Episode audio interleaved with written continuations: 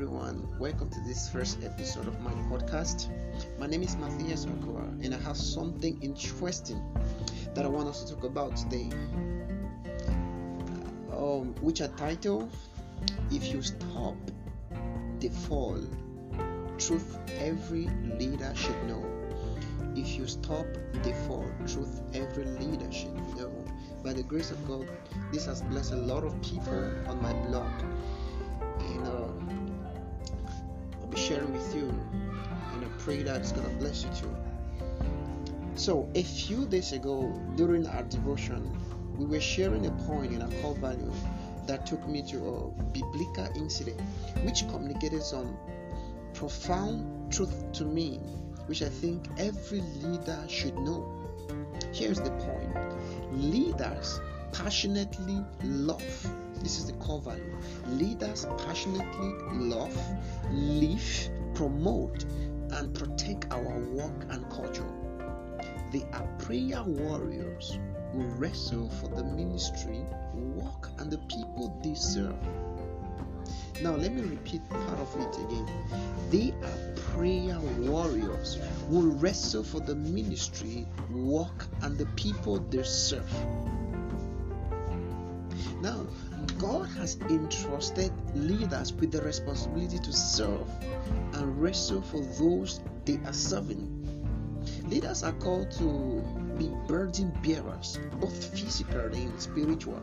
When they fail to understand this, lives are hurt and destinies are ruined. Now, let me take you to the scripture Exodus chapter 17 verse 8 to 13. The Bible says, it says the Bible says, Then came Amalek and fought with Israel in Rephidim.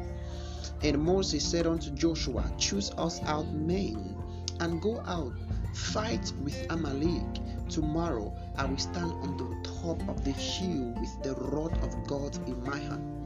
So Joshua did as Moses had said to him and fought with Amalek.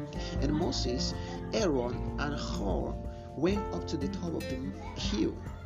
And it came to pass when Moses held up his hand that Israel prevailed.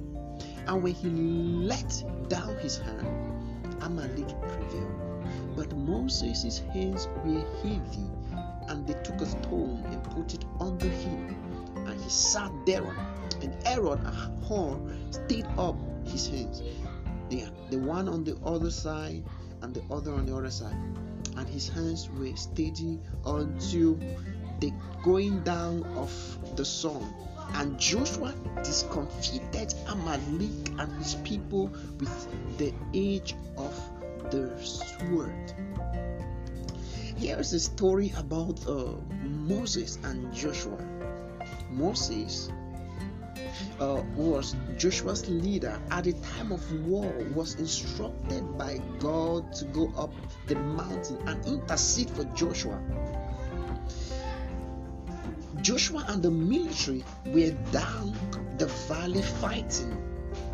Moses was required to hold his staff up from the beginning of the battle to the end of it.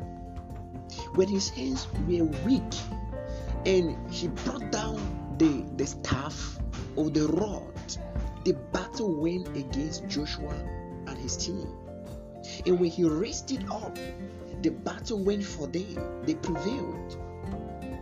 Only Moses knew why the battle at one point went against them and later for them. Joshua did not know. Joshua was just fighting. The army, they were just fighting. According to Joshua, I think when they were prevailing, he thought it was because they, strat- they strategized well. And vice versa, when their enemies were prevailing, Joshua did not know that when their opponents were prevailing against them, it was because the intercessor was tired and wasn't interceding again. He didn't know that the real warrior was on the mountain. Are you a leader? You have the same responsibility as Moses. Every leader does. Many people unknowingly to them. Now listen, many people unknowingly to them depend on you to survive the situation they are inside. they need you to overcome some challenges. And if you fail, they fail. If you refuse your responsibility, they will fall.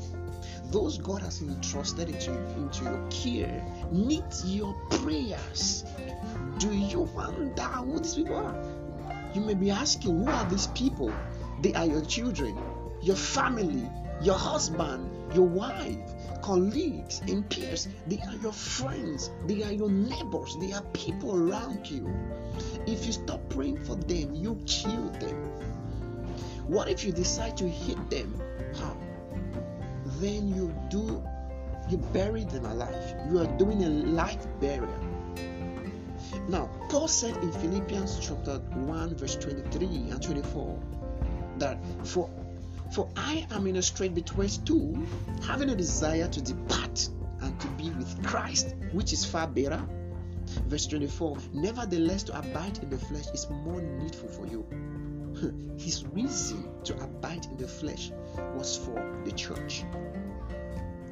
They needed him. That is why he chose to abide in the flesh. So you should know that you are not just living for yourself, but for the world for lives and destiny.